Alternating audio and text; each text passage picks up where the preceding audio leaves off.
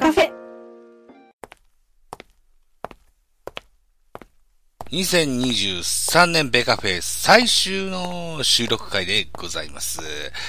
なぜか知らねえと2023年12月は月1のコーナージャイアンツキャスト2023 3回目の収録をやってみました。はい。ということで店内ではジャガさんとタラコさんが待ってくれてます。2024年も一つよろしくお願いします。ハッシュタグベカフェで X へのポスト、ぜひお待ちしておりますよ。ではこちらでございます。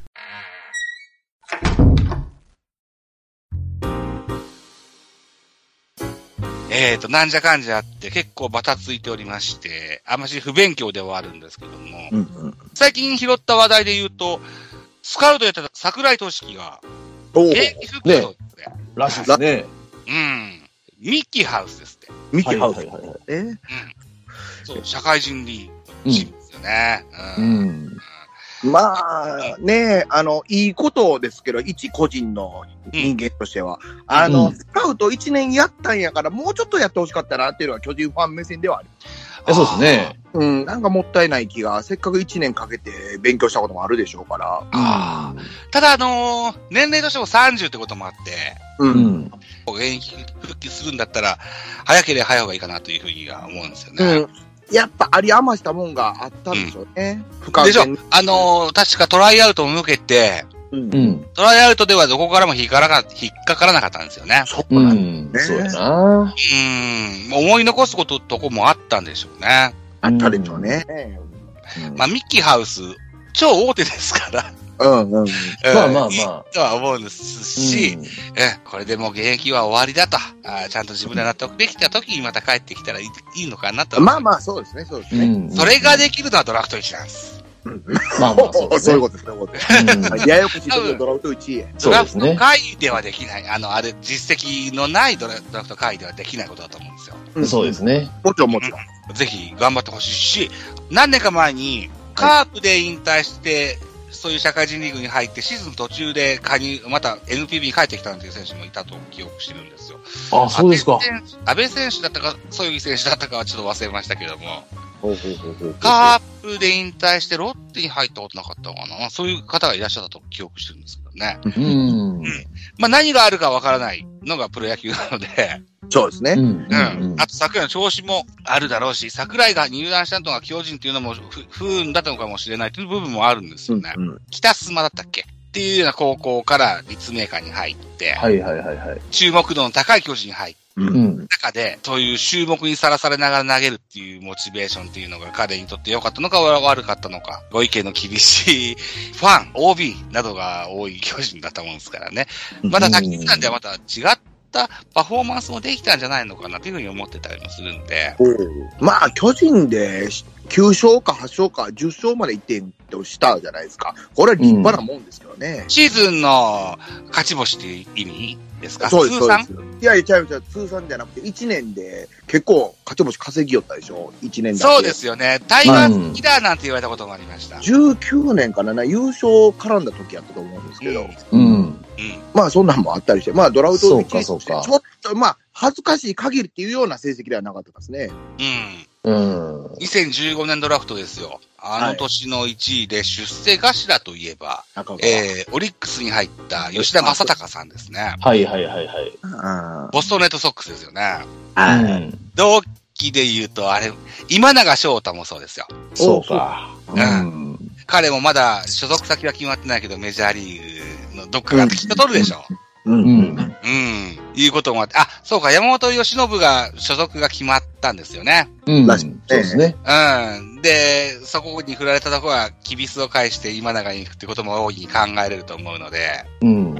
うんビッグマネーの動くような、そんなような遺跡になりそうな雰囲気もありますよ。山本由伸12年契約とかでしょ。ああ、そうなんだ。ああ、らしいですね。ああ岡本にはそれくらい言っとけよ、巨人っていう感じで、このメジャー行くとかなんかしょうもないこと抜かしてますから、ちょっと流れに乗んなという感じで僕は思ってるんですよね。ああ、うんそうな。うんちょっと最近のプロ野球、いや、わかるんですよ、この個人の夢っていうのはね。はいはい。ちょちょっと出ていきすぎて、日本プロ野球がどうなっていくれ、それやったらって感じがするんですよね。空洞化とかドーナツ化現象とかそういうのは避けたいですよね。避けたい。なんか、踏み台になっとるじゃないですか、日本野球が。うん。うんうんそうやなくて、まあ、仮にね、まあ、これ、この間考えてたんですけど、この、うんええのが日本から出ていくわけじゃないですか。ええのが日本から出てくるわけです。まあ、メジャーリーグの、まあ、トップ級とは言わんでも、レギュラー級がもらえるぐらいのことがあったら、まあ、文句薄まるし、そこまでして、あの、日本のええところを欲しがらへんっていうのがあったりしても、抑止力になるでしょうし、なんかこんなんがあってもええなと。うんちょっと何でもかんでもかなあいう感じがするんですよね。メジャー一流どころが来るといえばですよ。はい。DV がどうだとか、なんだとかかんだとか、いや、あの、噂のある選手は来てくださいますが、そうでない方々はなかなか来てくださいませんもんですからで、ね。分けなし物件もたまには、あの、その、こっちから出してるんやからって感じで、うんまあ、平等とは言わんくてもって感じはするんですよね。ちょっとこっちから出ていって、日本球界がおもろなくなったら、人気低迷がとことん加速していくんちゃうかなと。うん。うん、この今の20代ね。そうですな。まあ、ちょっとね、年俸のレベルが違いすぎてね。そうそうそうそう。まあ難しいでしょうねこれはね、うんあの、防げ、でも金じゃないと思うんですよ、言ってるんは。あのー、やっぱね、本人は、そうは言えないんじゃでしょうね。やっぱ金が、だってもう何億かもろたら十分でしょ。あの、食ったり寝たりっていう部分では、そう、大丈夫だと思うんだけど、うんそうではない何かがきっとある。あの、そうですね。僕プロ野球選手としての価値みたいなところですよね。で、そういうされるからっていうのは、うんまあ、そうだ、そうやな。うんまあ、あとはね、そういうところだからこそ、うんやっぱ一流どころが集まってくるので、うん。ううん。ん、うん、そこで活躍するって、やっぱプロ野球選手としてはうん。夢見るところなんでしょうね、そこは。誉れでもあるでしょうしね。あの、アメリカが上なのはわかるけども、ちょっと日本球界としても、何でもいいよって感じは良くないと思いません？日本球界はまだまだ頑張れるところはあると思います。うん、ちょっとな、例えば、カープは、あの、広島の地元放送局でしか、はい、中継しないとか、そういうのではね、なかなか太刀打ちもできませんがね。うん。いや巨人は巨人で、読売グループじゃ、勝力松太郎じゃって言ってるうちは、あかんでしょうしね。まあそこはね、パリーグはね、うまくやってるんですよね。結構、その、地域密着というか、あのはリーグ一丸というか、そういうパワーを感じますよね。そうですね。放映権もうまく6球団がまとまってやってるんで、そうですよね。割とね、大リーグっぽい感じですよね、あっちは。そうですよね。楽天さん、それからホークスさん、うー IT に強い企業も多いですし。うん。そうねなそういうの聞きますよね。なんか、ちょっと孤立、ただの球団経営、個々の球団経営になってるからとかいう話ですよね。セリーグがね、はい。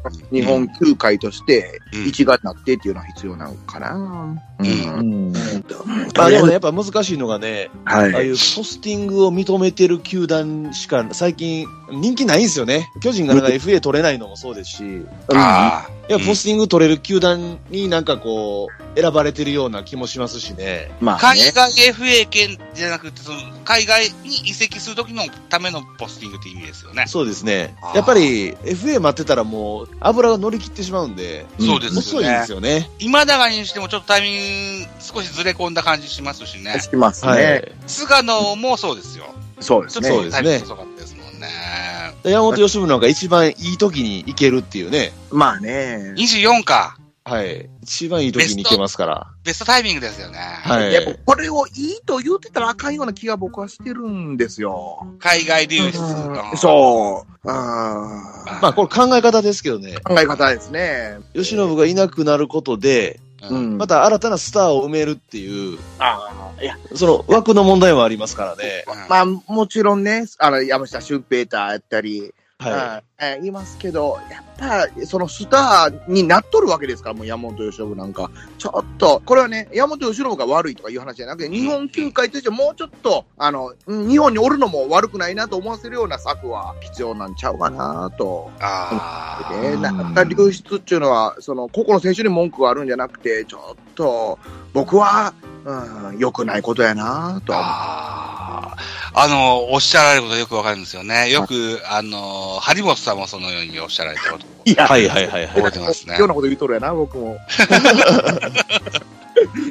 ただですよ。特にねあ、どうぞ、ジャガさんいいですよ。ああ、あの、山本由伸のとかはもう、日本球界でもうやり尽くした選手になっちゃったわけじゃないですか。それは何年連続な、ね、はい4回や5回や言うてますわ。うん。でその選手が海外で活躍してくれる、メジャー相手にも同じようにバッタバッタやってくれるっていう、このファン目線での楽しみ方っていうのはちょっとないですか、タラコさんは。え、ありますあります。夢はもちろんありますね。はいはいはい。うん、えこれは仮に岡本が行ってもそうですし、まあ岡本まだ足らん思ってますけど、あの山本由伸なんかは、まあ、えー無双状態って感じでしたから、うんあの、一個、まあ上とされてるレベルのところに行ってっていうのは、あのうん僕の考えっていうのは別にして楽しみなところはありますね。うんうんうんうんうんうんえだからそういう目線で見ることもできるけど、いやいや、それよりも大事なことがあるんちゃうかっていうような、まあ、意見で。メジャーが合う合わんもあるでしょうしね。うん。あの、ダルビッシュが出て行ったのもそのような理由ですよね。うんそうですね。もうやることなくなったんで。なくなった。いやそうそれ、ほんまにはいその通りやと思う。だからもっと、えー野手のレベルも上げていかなあかんと。そのためには山本由伸がいる方が、山本由伸対策として、えー野手も強なっていく、みたいなことを、うん一つ、まあ、無理やりこじつけて言いたいかな。そう、なんのかの出て、レベル低くなって余計に、あー日本球界の質が下がっていくんちゃうかなって。まあ。でもなんかこう、うん、逆の見方するとね、はい。まあオリックスから今回山本由伸が出ていくじゃないですか。はい。で、ここ近年オリックスめっちゃ強かったじゃないですか。そうですね。ある意味戦力の均衡化につながるんじゃないですかね。これでも弱体化っていう方向でしょ？オリックスのね、オリックスが若干弱くなることで、うん弱くなることの他と、まあ、あの、対等にそうそうそう戦える。うんはい。うんいや、あの、あると思うんです、それも。うんねえあけど、なあ、ちょっとな、などう言っていいかわからなくなってきましたけど。えっとやっぱや、日本球界の宝ですよ、山本由伸なんかは。その一番の宝を持っていかれて、ええもんなんかなっていうのは、ちょっと、どうですか？まあ、これ、これしか言うてへんから、これしか言えない。春先には WBC で世界一になりましたよ、久しぶりに。はい。ね明らかに目立ったのは大谷翔平さんでしたよ。うんうんえ。うんうんうんバッティングにしてもピッチングにしても。うんうんうんうん。川でも早い段にメジャーに渡って実績積んで、みたいなことがあってのパフォーマンスだったと思ってそうやね。うんこれは。僕も同感ですね。であのあんだけ、日本人で、まあ、世界一の選手ですよ、大谷言うたら。はいそうですね。それが出たっていうのはもう誇りでしかないなと、はい。ねで、お思うんですよ。うん 大谷はもうちょっと論、論外やな。まあ、山本由伸もそうなるか知らんけど、枠にはまらない感じで。ね。ちょっと大谷は僕のトークに邪魔ですわ。でも、でそう、そういう選手になりたいという若い子うんらがいっぱい出てくるのは、あの、理解できるじゃないですか。できますね。あ、あち最後の反論でこれだけ言わせてほしいんですけど、はいはいはい。あの、大谷に関しては、メジャー行くっていう話から、えー栗山監督が、えーまあ、はい交渉してというか、とりあえず日本でメジャーに行くスタジオ作ったらどうやみたいなことで、いきなり向こうそうですねで二刀流ができへんからみたいな話あったじゃないですか。そうですそのようね。に口説きました。はい。うんですよね。まあ、うんだから、メジャーありきの入団やと思うんですよ、大谷。これは特例やなと。そうですね。うんはい。うんうんけどうん、その他のメジャー志向があったみたいなところにしても、岡本にしても聞きますけど、大谷ほど大々的にって感じはなかったから、大谷やないどというのは、まあ、山本由伸についてもそうですけど、思うところは、まあ、最後の僕の虫の息の反論で言わせて。まあ、その大谷の件もあってから、うんですよね。プロ志望届っていうのが、うん。っていうか流れだったんじゃなかったっけ？いやあれね、ごめんなさい。僕間違ってました。あの、違いました、あれ。城島でしたっあ、けそうなんですもともとあったんですよ。プロ仕事遂げて。はははは。めっちゃ前からありますね、よう見たら。城島健治の時からかな。その頃ですかね。多分、城島大学志望だったんだけども、ソフトバンクが無理くりみたいな、ような印報道だった記憶が。はいはいはいはい。まあの話では、清原桑田の時って言うてありませんでしたっけ？あの時はまだなかったみたいな。清原桑田の時は、まだなかったじゃない、うん、なかった。あの時はなかったと思いますね。ないんですよね。うん。はい。ほんで、あああいうちょっとややこしいことがあって、ちょっと改善されていって、後にっていう流れでは、うん。あ、市場でしたっけ？なんかあの辺やったんじゃないでしたっけ？そんな最近か。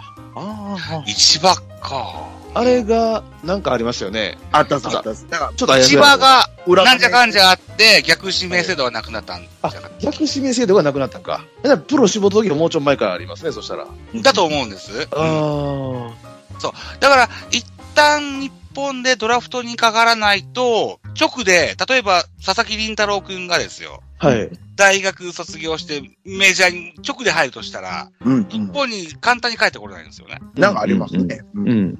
直でメジャーに入ったら、なんだ、日本の NPB に入団しようと思ったら、ドラフトを経由しないといけないんだけどもあ、、そうですね。30代とか40代で帰ってくるのが難しいっていう形。うん。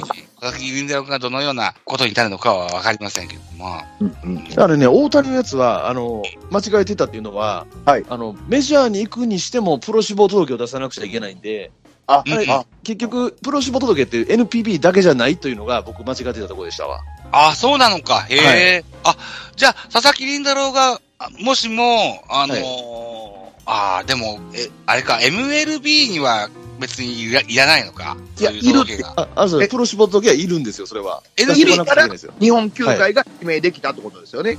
えごめんなさい、ごめんなさい。ごめんなさい MLB、行きたい時も、行きたくても、プロ志望届を出さなくちゃダメなんですよね。あ、そうなんだ。はいで、それを出してたから日ハムが手出せた。そうです、そうです。そうなんですよ。